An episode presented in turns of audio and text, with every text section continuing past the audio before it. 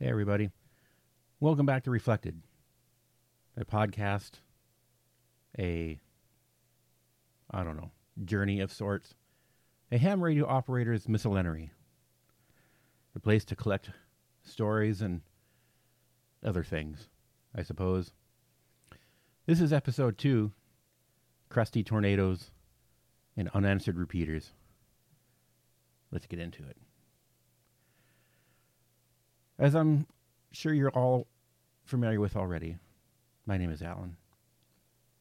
I am a ham radio operator, and if you've made it to the second episode, I'm assuming you've listened to the first one. If not, no, well, no big deal.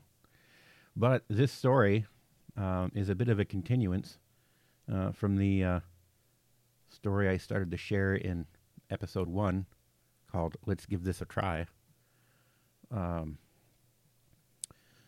I guess uh, you know, episode one was about well, we're going to give this uh, podcast thing a try and see how it goes. And in that one, I started to share a story about uh, uh, a tornado that I was, uh, you know, keeping an eye on, I guess, for Skywarn um, a couple years ago, and uh, not having much success using the local amateur radio repeaters. So I, you know, I had to revert to using uh, just calling a National Weather Service with my cell phone, which is uh, frustrating. Yeah, I mean, you always hear in amateur radio circles that when all else fails, amateur radio will be there. Well, at least in that instance, amateur radio wasn't there, but cell phones were. Now, that isn't any direct fault of amateur radio as a whole. Amateur radio certainly has its uses. Uh, in that case, the issue here was uh, staffing, personnel, if you will. So let's do a bit of a brief recap, shall we? So, in amateur radio, there's a thing called Skywarn. And in that Skywarn, typically what you have is a amateur radio operator and an amateur radio station consisting of typically a VHF or UHF mobile radio and possibly an HF radio, at least one of those things, uh, stationed at the National Weather Service office for that particular territory. Whenever there is a severe weather event, um, the National Weather Service will put the call out to the local amateur radio operators um, on, uh, at least in this area, what's known as a code red list. And uh, those amateur radio operators are supposed to respond to the National Weather Service office and activate that amateur radio station. Simultaneously, uh, fellow ham radio operators are to be going out into the field to their prescribed areas um, to keep an eye on weather and report ground truth back to National Weather Service. Why do we do this? Well, we do this because, uh, given the nature of how weather radar works, the meteorologist can't see uh, what's happening directly on the ground level.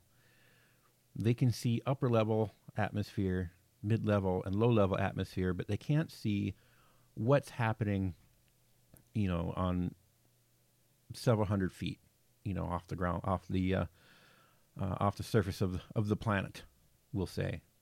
So that we rely on people in the field, amateur radio operators, who have eyes on the storm and are reporting back to them what they see. This informs their decisions as to whether or not to issue uh, warnings. Do we turn the sirens on, tornado sirens, that is, etc., etc. So, this is a very useful thing that amateur radio does. And in a lot of communities, this works extremely effectively. However, in my area, this is less so effective.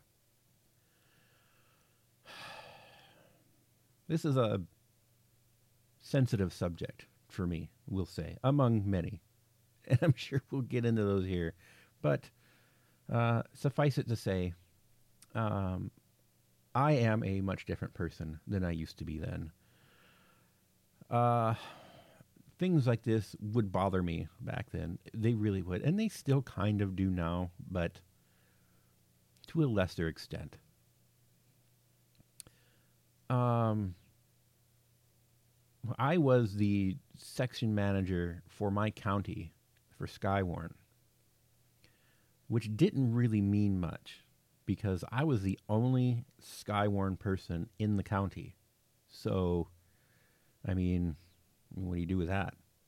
Um, but uh, setting that aside, you know, we, as a whole, the Skywarn uh, community here, um, try to work together uh, during severe weather events to get the information to the meteorologists that they need.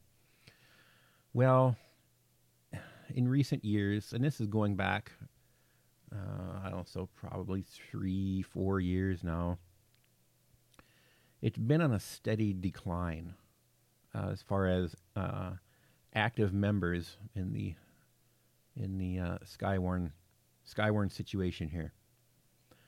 So when I was in, um,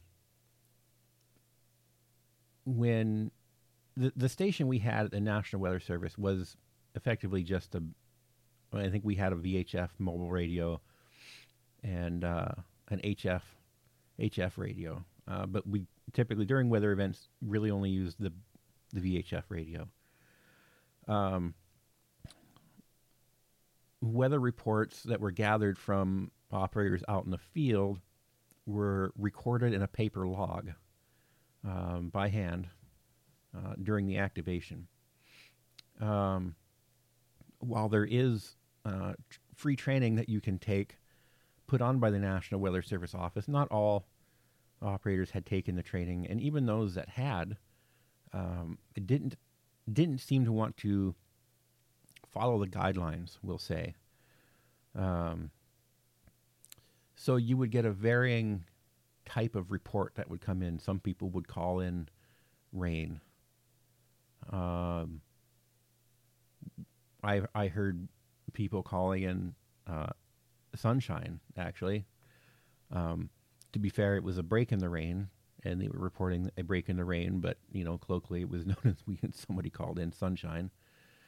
Um, you know, but people were reporting things just to report them, and that's not necessarily want what you want to have happen during a severe weather event. Um, you want to keep the frequency clear for actual traffic when it's needed, and ideally, you should be sticking to a uniform um, style of traffic. You know, a, uh, a uniform format, and this wasn't happening. Furthermore, we were still using the paper logs, which meant that um, there's a significant amount of time um, from when the report was reported uh, to the Skywarn station uh, at the National Weather Service office to when the meteorologist actually received the information. So, uh, like I said, me being a much different person back then, I decided that, um, well, we needed to modernize this a little bit. You know, we needed to incorporate modern ways of doing things in amateur radio. We need to we need to incorporate APRS. Uh, we need to incorporate Google Maps. Uh, we need to have a bit more training on how um, how to standardize the type of communications we're doing. Uh, we need to be a bit more professional in how we were doing it. And like I said, being a bit of a different person back then, I was pretty aggressive with this. You know, I I had a vision, and um, I was not patient enough to deal with all the red tape that one has to go through when you deal with amateur radio clubs to get anything done. Okay. So, you know, I I forged ahead as best I could. You know, with in being frustrated with the whole thing. Uh, from pretty much from start to finish. I had a handful of really good hams on my side that were doing amazing things. You know, we had put a lot of work into developing communications plans. Um, we had developed a repeater coverage map, you know, that uh, was color coded and outlined um, what repeater had what range and what area, you know, and that map was up at uh, the National Weather Service office. So the operator there uh, could tell, you know, uh, based on what repeater he was listening to, what area he was covering. Uh, along with that, you know, we were using APRS uh, for the spotters in the field that would report their location, so we could overlay that on a Google map that we had at the National Weather Service office. So the uh, operator there had a map with pinpoints on it, so he knew where all of these operators were and could keep track of them. We also were trying to do things like, um, you know, if the uh, if the if a particular spotter was was actively tracking something, you know, a gust front or a funnel cloud or whatever, uh, if there was a period of, you know, uh, I believe our interval interval was was five minutes. If there was a period of five minutes without any traffic from them, we would do a check in. You know, uh, excuse me, we would do a check in just to uh, to see how he was doing, you know, and uh, make sure all is well. You know, basically it was, you know, um, N0 ZFG. Uh, um, how's it going out there? And typically, you know, the station would reply N0 Z N0 ZF. words are hard today. N0 ZFG 102. Um, of course, you know, 102 being uh, 10 code for everything's okay. And oh boy, we introduced 10 code. That's almost worthy of an entire episode itself, I think. But for some reason, 10 code is is just just verboten in it's just forbidden in amateur radio, and I just don't understand why. 10 code is so much more effective than Q code. Um, I personally can't can't stand Q code. I mean, yeah. Anyway, if being on a fire department, you know, if 10 code is good enough for for first responders and police departments and sheriff's offices and you know all that, 10 code's good enough for them and 10 code's good enough for hammer for for amateur radio. Uh anyway. So anyway, uh, that's kind of beside the point. We we might actually cover that in another episode, but so needless to say, um, you know, we were trying to modernize uh, the whole outfit. I mean, we even had our lanyards with our ID badges and stuff because you actually kind of you, you, had to have some sort of identification to get into the National Weather Service office. Anyway, so you know, we had the nice orange Skywarn lanyards and the badges and stuff like that. But um, so we had all this documentation, we had all these plans in place and prepared, and um, I had put on a presentation at our local uh, PSAP, and so for, uh, um, uh, for trying to keep track of my train of thoughts here, right? Uh, PSAP is uh, Public Safety Answering Point. Um, so you know that's where your 911 calls go. You pick up the phone, you call 911. It it goes there. That's where the dispatcher is. So in the basement of our local PSAP, we had this presentation that involved uh, the local sheriff's department, the local police department. Uh, National Weather Service had a presence there, and all the uh, amateur radio operators that were partaking in Skywarn at the time were there. And so I did a presentation on uh, what we we were proposing, we wanted to change, you know, and our uh, reasoning for wanting to change them, right? And I thought it was a fantastic presentation. I mean, I had visual aids, you know, we did the PowerPoint, I had some video clips and whatever else, how effective these new things could be, you know, and how it streamlined everything. We really eliminated the confusion of communication that can happen when people are using non standard terminology, when people are reporting things that are unnecessary uh, when people are exaggerating conditions. Uh, it adds a lot of confusion and it really erodes the trustworthiness of the reports that National Weather Service is getting from the field.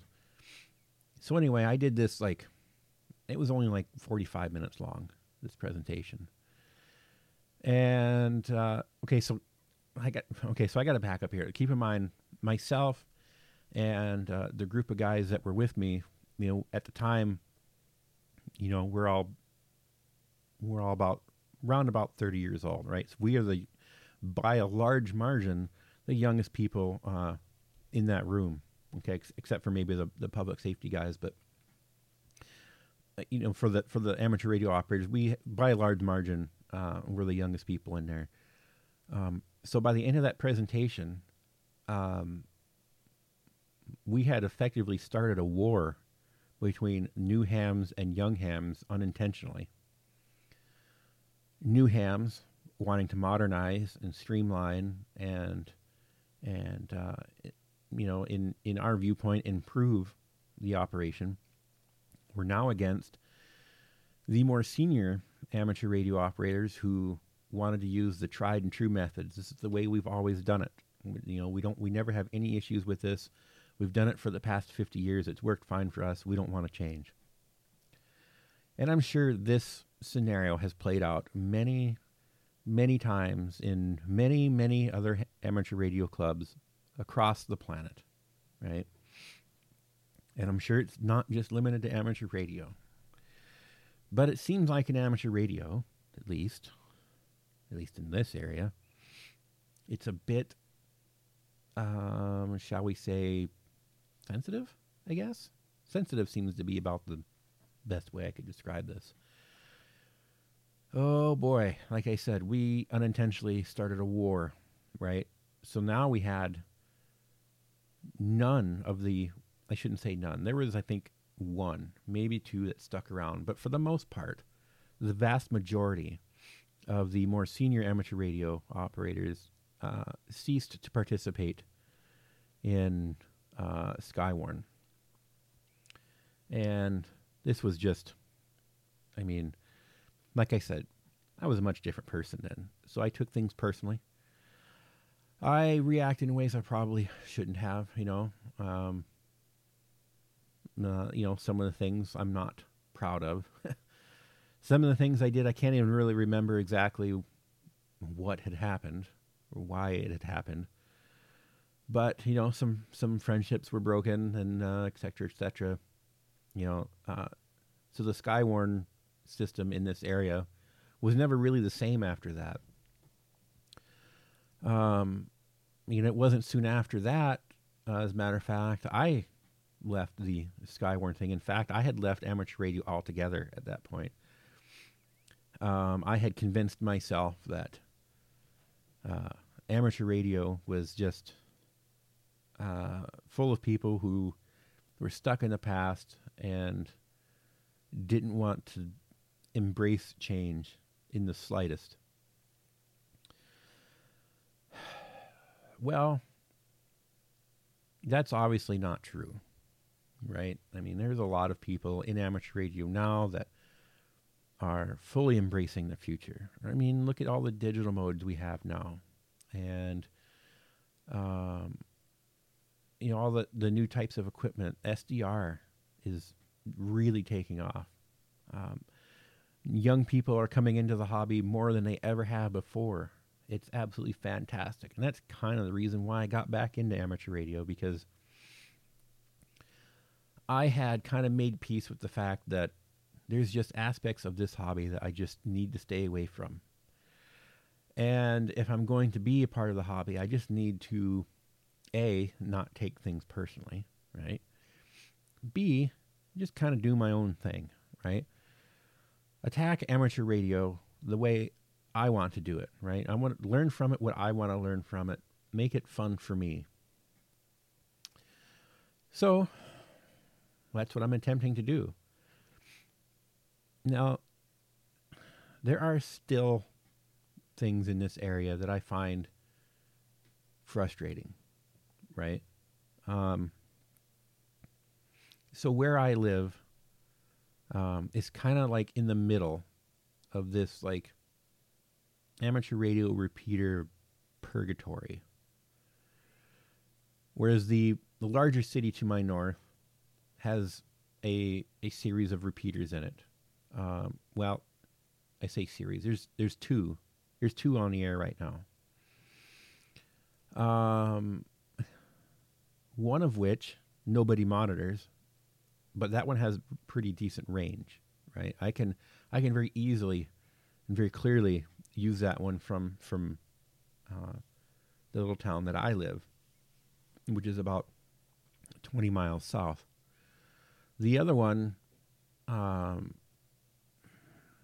through various reasons of neglect or not understanding the repeater itself, uh, only has about about seven miles of range. When you get out of out of the the bigger town to my north, about seven miles out of town, it starts to drop off pretty quick.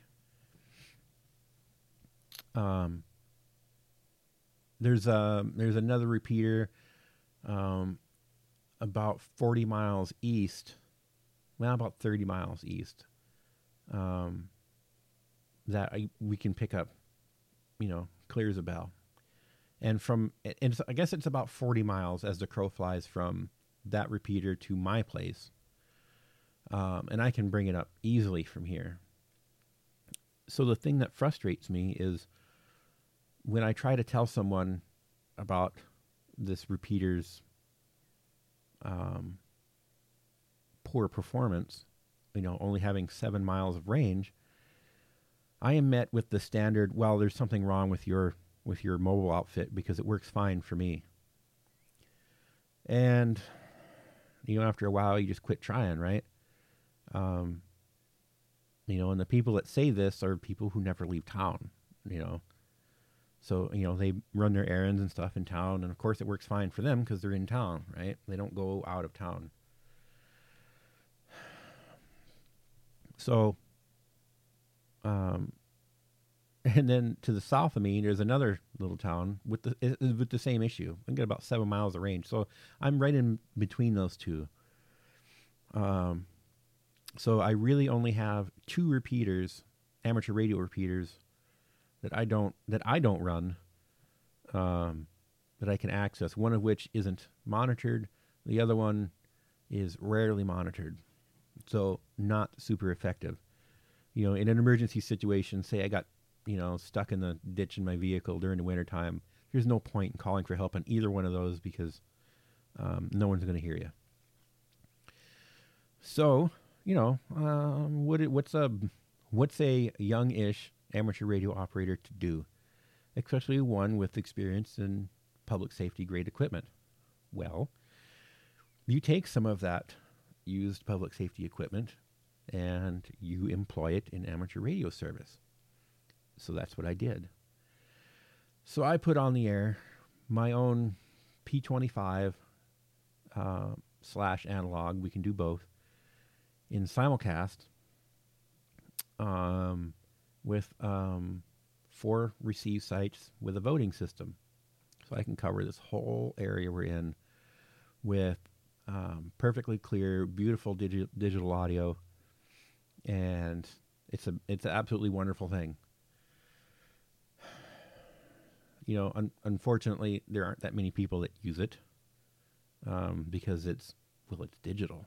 It's P twenty. Not only is it digital, it's P25 digital, which means you have to have um, a public safety grade piece of equipment to utilize that, or a scanner, but then you can only listen, right? And there's this perception out there that public safety grade equipment is hard to use, it's expensive, it's you know, it's this, it's that. Um, you have to have you know super expensive software to program it. You have to have programming cables, and it's just not ideal for the ham, right? So, and that's just that's just not true these days. I mean, the equipment's cheap on eBay. Uh, a lot of times you can find the software for free. You can make the cables yourself if you're industrious, or you can buy them from eBay for less than twenty bucks.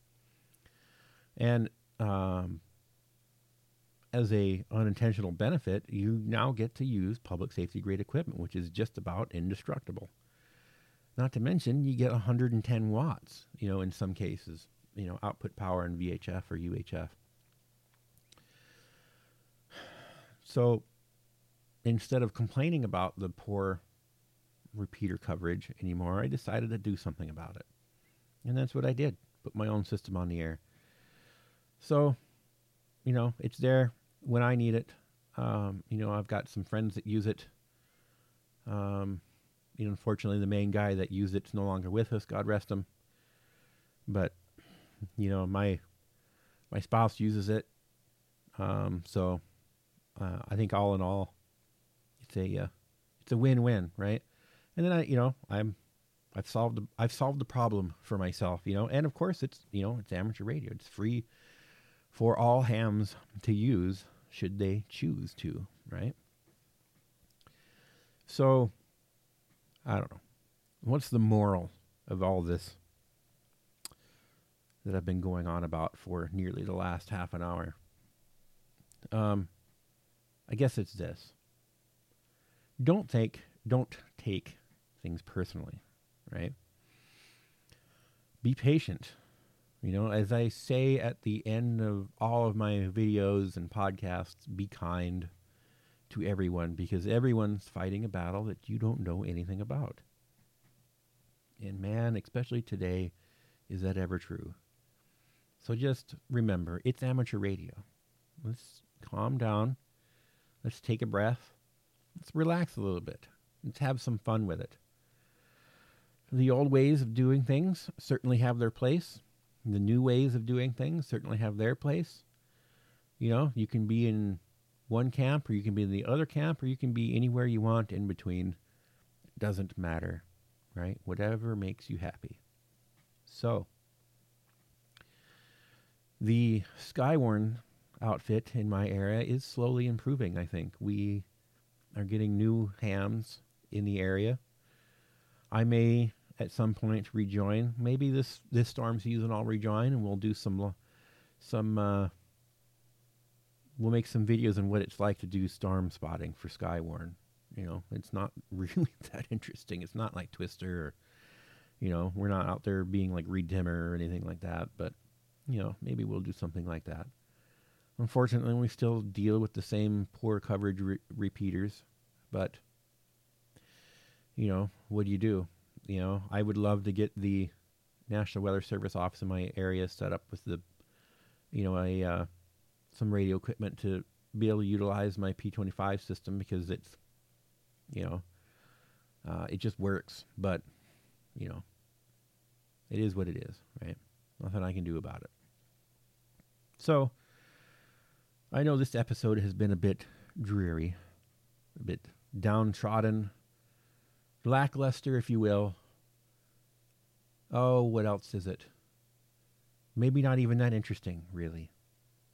But these are things that need to be said.